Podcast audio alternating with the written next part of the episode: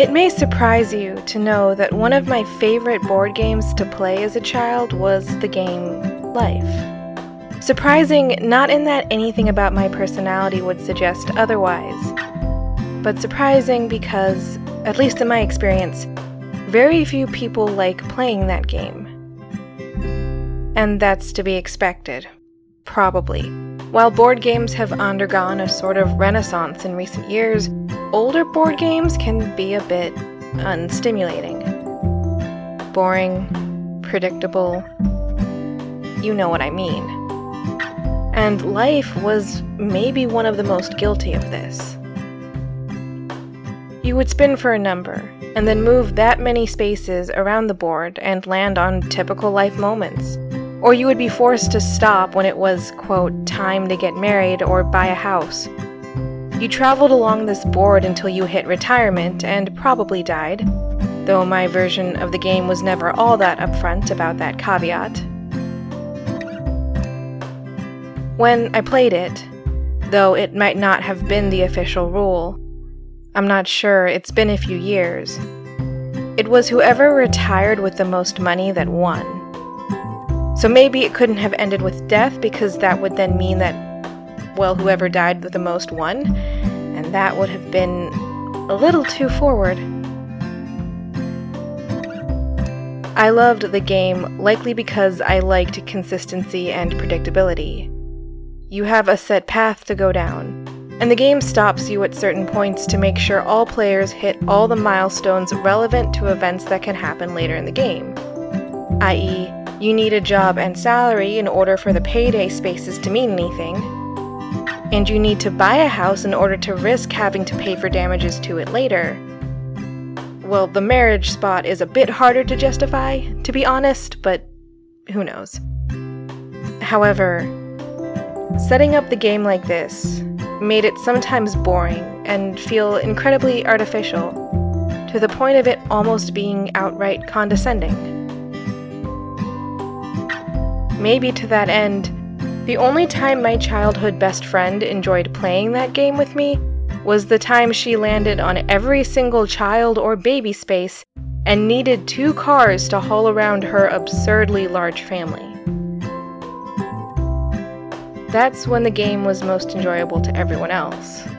When it was absurd. And yeah, there's something funny about absurdity, the unexpected, or when unimportant plans go awry. I see that now. I knew it even then. Problem is, I just wasn't at that stop with everyone else. Hi, it's M. Welcome to episode 36.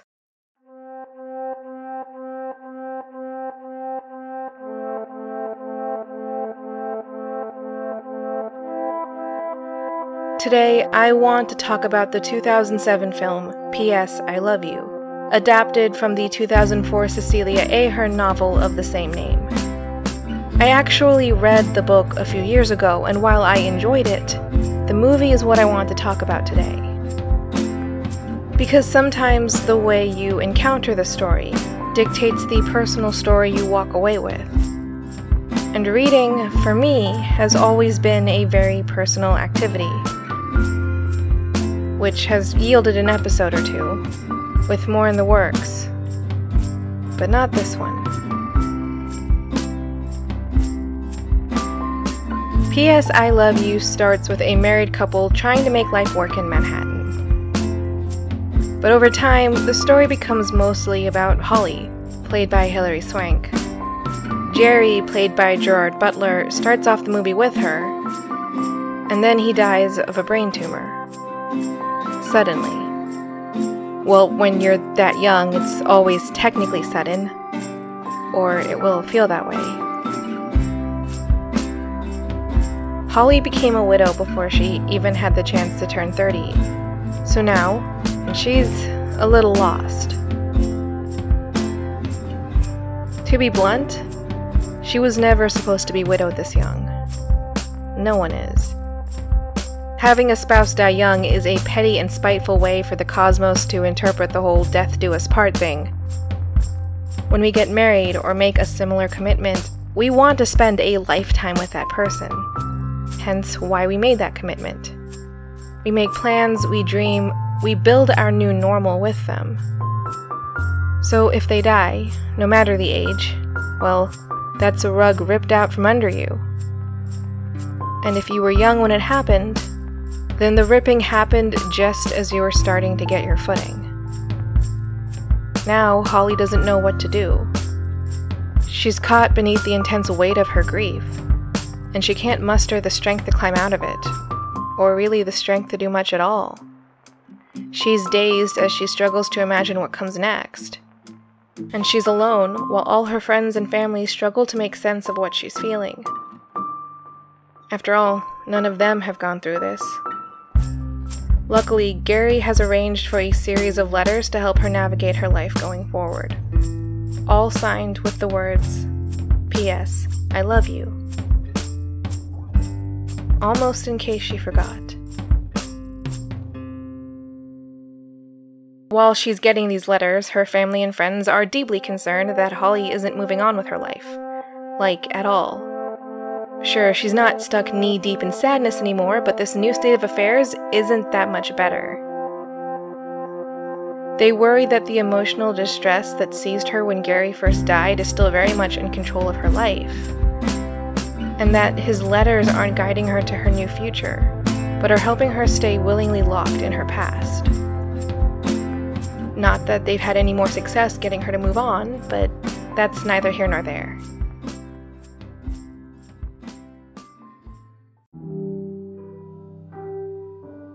At face value, P.S. I Love You is a story of what comes after a spouse dies, and the way in which our love for them and their memory can keep us going when the weight of our loss is conspiring to do the very opposite. Ultimately, the movie seems to argue, love is something that can never be taken away. Because death can't retroactively strip love from a relationship. And if you have someone's heart, then you still have it after they died. It came to rest with you. It called you home. So it stayed. Pretty romantic, right? Well, when I first saw this film at 15, I could not have cared any less about that. I wasn't thinking about love. I was thinking about death and loss.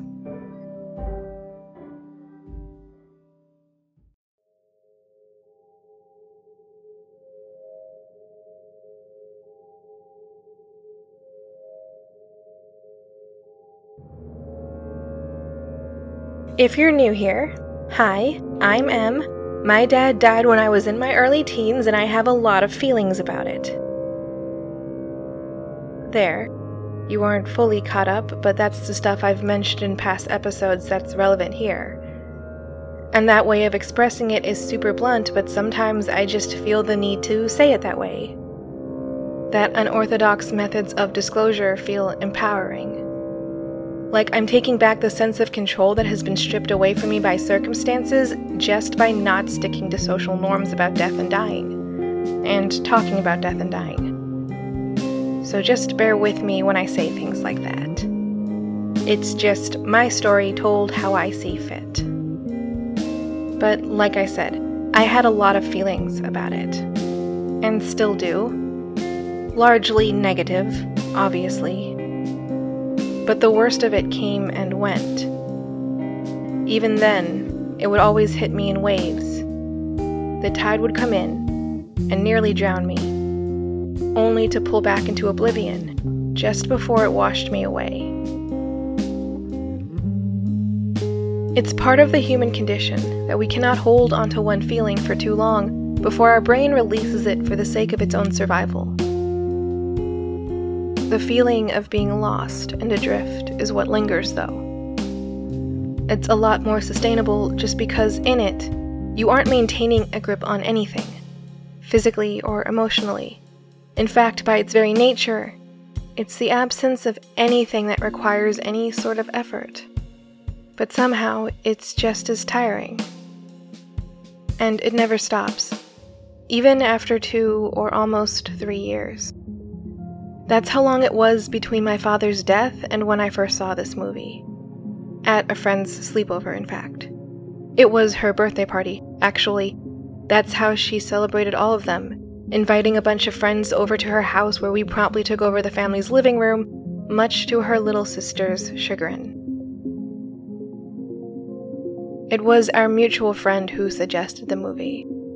And if I remember correctly, she was the one who brought it over. It was her favorite movie, and she wanted to share it with us, as all good friends would. You see, sharing stories is one of the ways we relate to one another, particularly with other people that we want to bond with or strengthen bonds with. It's a way of trying to hold on to someone else because if we can't, then we're in serious trouble. And that's one way of sucking all the fun out of an activity it's not about joy, it's about a desperate survival need manifesting itself in one specific way. Yeah, I'm fun at parties.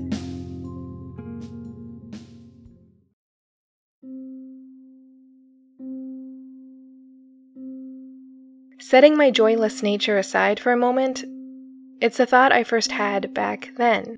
Not to be pretentious or arrogant or anything like that. It's just where I was in my life because this sleepover happened when I was on the brink of losing these friendships. Not that it was anyone's fault or choice, but an inevitability. The same sort of inevitability the movie unintentionally shows.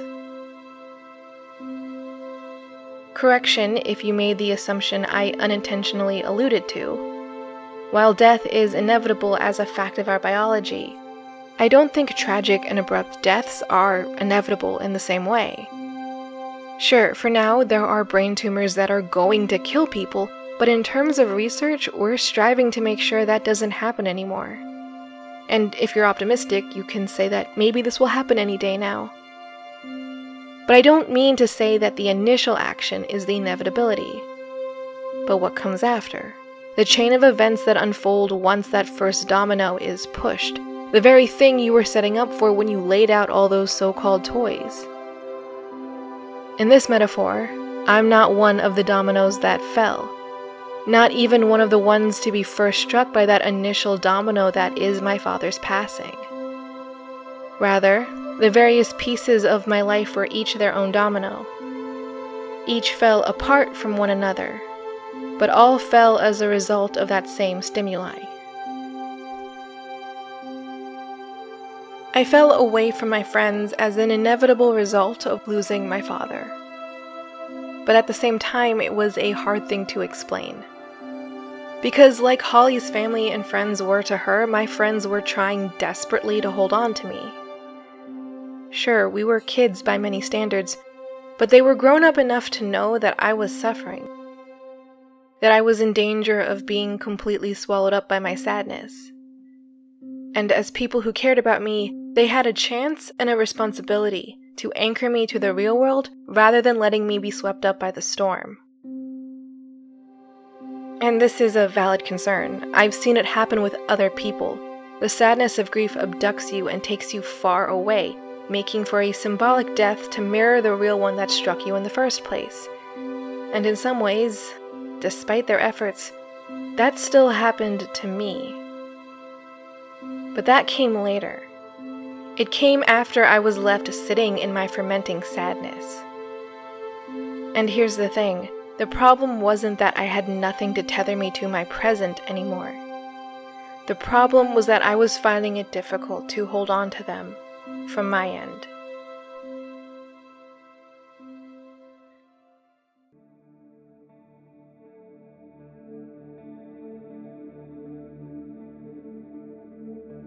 I went to that sleepover with the full intention of being with my friends and enjoying myself, doing whatever activities my friend had planned for her birthday.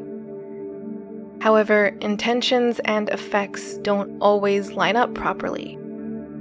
Intentions are born in our heads, in the realm where we, under normal circumstances, have complete control.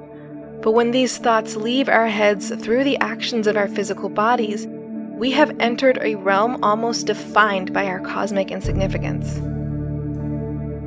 With so many other things striving to meet their ultimate end or to manifest their intentions, bold of you to think you could win most of the time.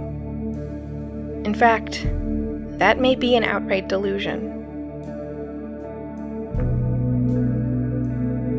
In reality, I wanted to connect with them. I wanted to maintain our friendships, but circumstances made that hard.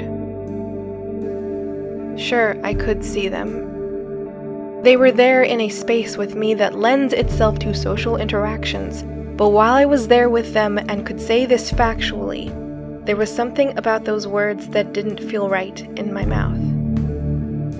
And it was hard to explain in the moment. But I went through the motions, including a pool segment of the party that I actually couldn't fully enjoy because I had a fairly bad infection on one of my toes and had been advised by my podiatrist. Yes, as a teenager, I had a podiatrist to avoid swimming pools until the antibiotics had done their job. But that's not part of the story. Or not a relevant part. You don't need to know I had a podiatrist. P.S. I Love You hit the DVD player later that night. So late that the rest of the house was long in bed, and we were spared a lecture about noise by the simple fact it was the host's birthday party, her special day. But we were all getting pretty tired anyway, and only the person who had brought the DVD out of her love for it found it in her to speak at all. And that was almost exclusively to sing the movie's praises as a true piece of art. Not that we understood anything about that phrase. I still don't, obviously. This friend really just loved the romance aspect. That much was clear based on the moments in the movie she cried which was surprising. She had built up an identity around rejecting what she called, quote, romance, commercialism, and commercialized romance. But I'm not one to talk about constructed identities and their inconsistencies. Most people in the group seemed to agree with her. And then there was me, still glancing at any clock I could find, counting down the hours until my mom was coming for me. I just wanted to leave. I wouldn't say I was miserable. I just felt like I didn't belong there. And I really hate that feeling.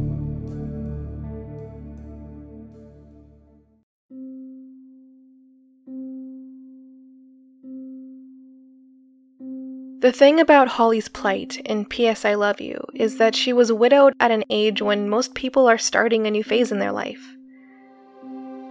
Widowhood isn't necessarily your end, but it is an end. So she was at an end, whereas all of her friends were at some sort of beginning. It's a disconnect, or a state of dissonance, if you prefer. But when I think of dissonance, I think of music. If you've never played around with an instrument, let me break this whole thing down in a very uninformed and potentially wrong way, but in a way that will let you understand what I'm thinking. Some pitches work perfectly together, and some don't. Some notes, when played together, can bring about almost physical pain. In fact, in my office, the elevator chimes for two of the four elevators are a great example of this. If for some reason they go off at the same time, usually on the ground floor when everyone's trying to get into work, it hurts me. Genuinely hurts me. The irony is, that the closer a pair of notes are, the stronger the dissonance between them. By sheer virtue of being your friends, you are closer to them than you are to most people. So when you fall away in the slightest bit, not an obvious way, just a slight way, well, you're going to feel it and that feeling won't be pleasant.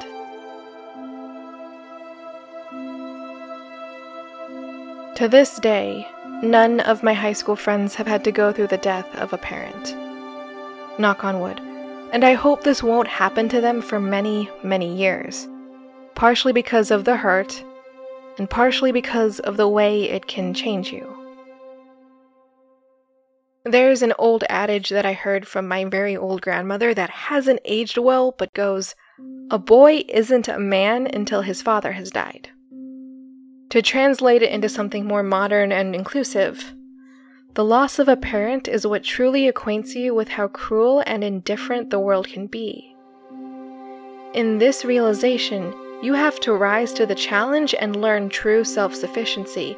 And if it happens when you're young, well, then toss out the number that is your age and do what you need to do to find a new normal. While everyone else is on a different normal. The same normal you had just been standing in. So now you and the people you are closest to in the whole world are in different normals or different stages in your lives focusing on different priorities and playing slightly different notes. The figurative sound makes it incredibly obvious that something is up. What once was a perfect harmony or near perfect harmony has now completely fallen apart. And it was not caused by anything one person did. So there's no supposed reason or cause for any of it.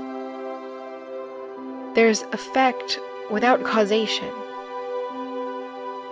And that goes against how human beings understand the world to be. At face value.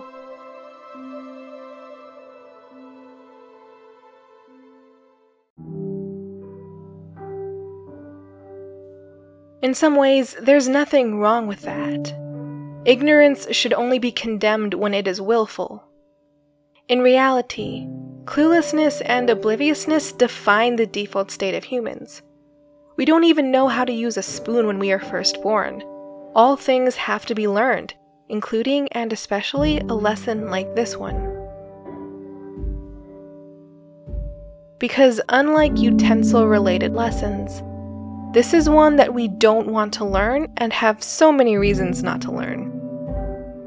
After all, it's essentially an existential crisis just waiting to happen.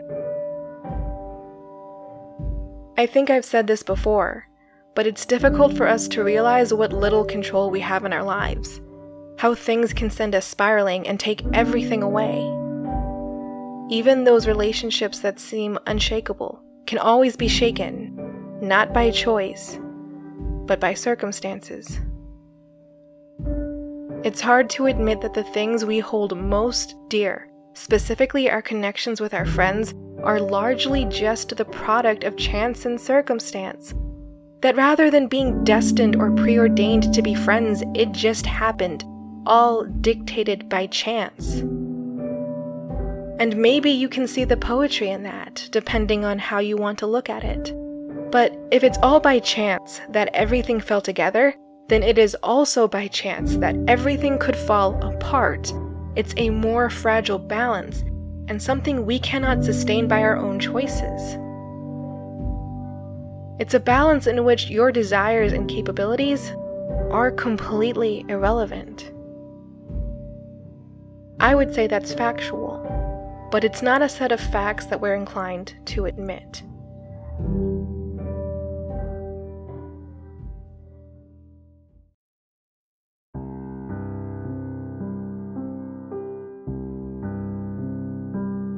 I didn't like the movie when I first saw it but I was fascinated.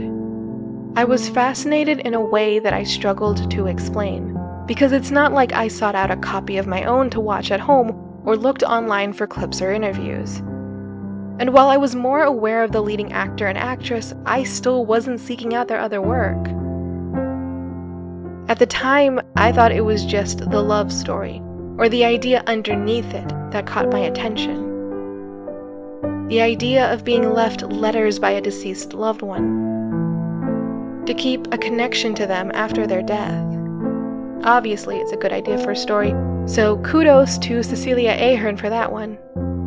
I mean, maybe it's not entirely original, all ideas are derivative to some degree, though. Cue the interconnectedness of humanity.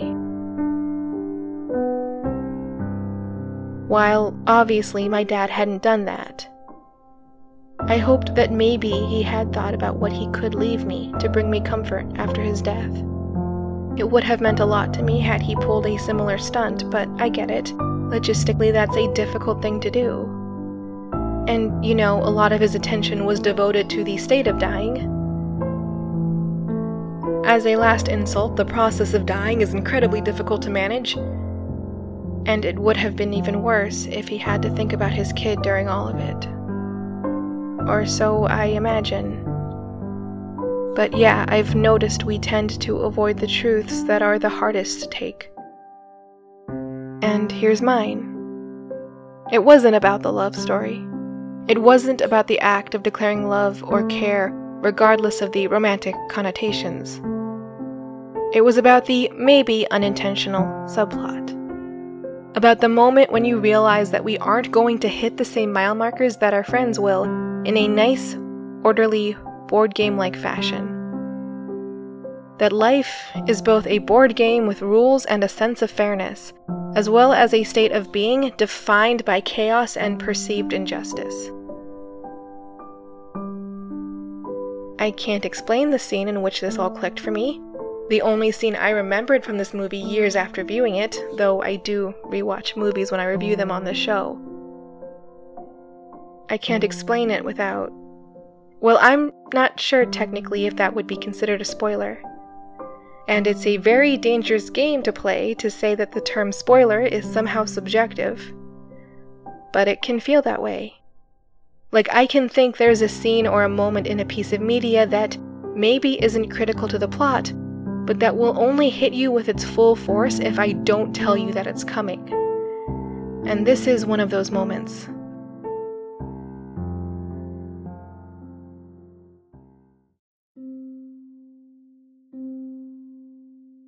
It was hard dealing with my dad's death. But I shouldn't need to say that. His passing forced me to reevaluate my childish understanding of the world through a child's lens, so obviously it wasn't accurate, and a mental health professional needed to help me sort through it all years after the fact. But that's not the point. Unless it encourages you to seek out help for yourself, in which case, oh, it's a very relevant point and you should go do that. Maybe even if you don't think you need to. Because, and I can say this a thousand times without getting tired of saying it, no one gets through life unscathed so tend to your wounds when need be, preferably long before they get infected. In the wake of his death, I had a list of things to sort through. In the meantime, my friends were getting part time jobs to earn money for their first cars. I wasn't doing that. I was going through my father's final documents with my immigrant mother and that adjective is only relevant because English wasn't my mother's first language, and English legalese is no one's first language, but some people have a better chance of getting through it than others. At 16, I couldn't drive, and I didn't want to. Teaching me to drive had been a parental activity that my dad had called dibs on when I was still a child. I know that because he told me so.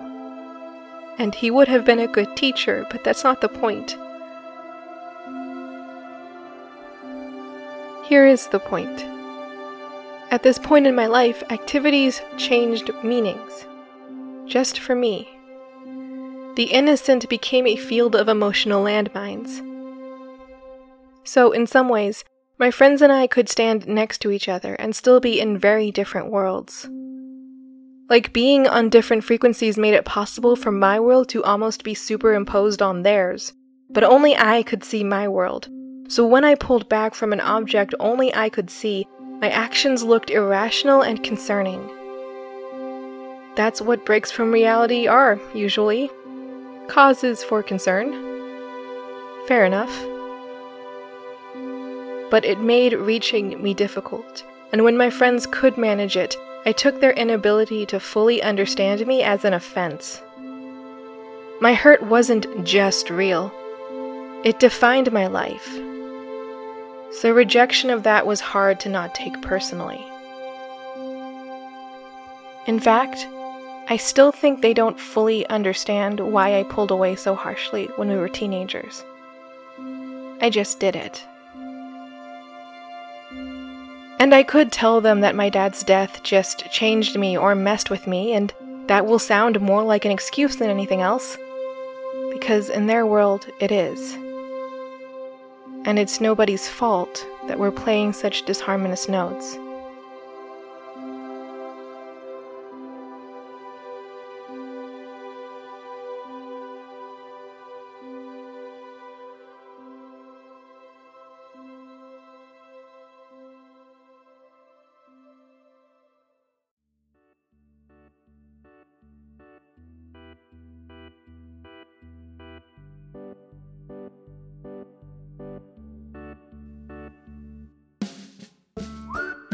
This has been a production of Miscellany Media Studios. Thanks for listening. If you like what you heard, you should subscribe. We're on Apple Podcasts, Google Podcasts, Player FM, and other players. Find us and transcripts at miscellanymedia.online or on Twitter at miscellanymedia for updates on current and future projects, as well as cat pictures. Thanks.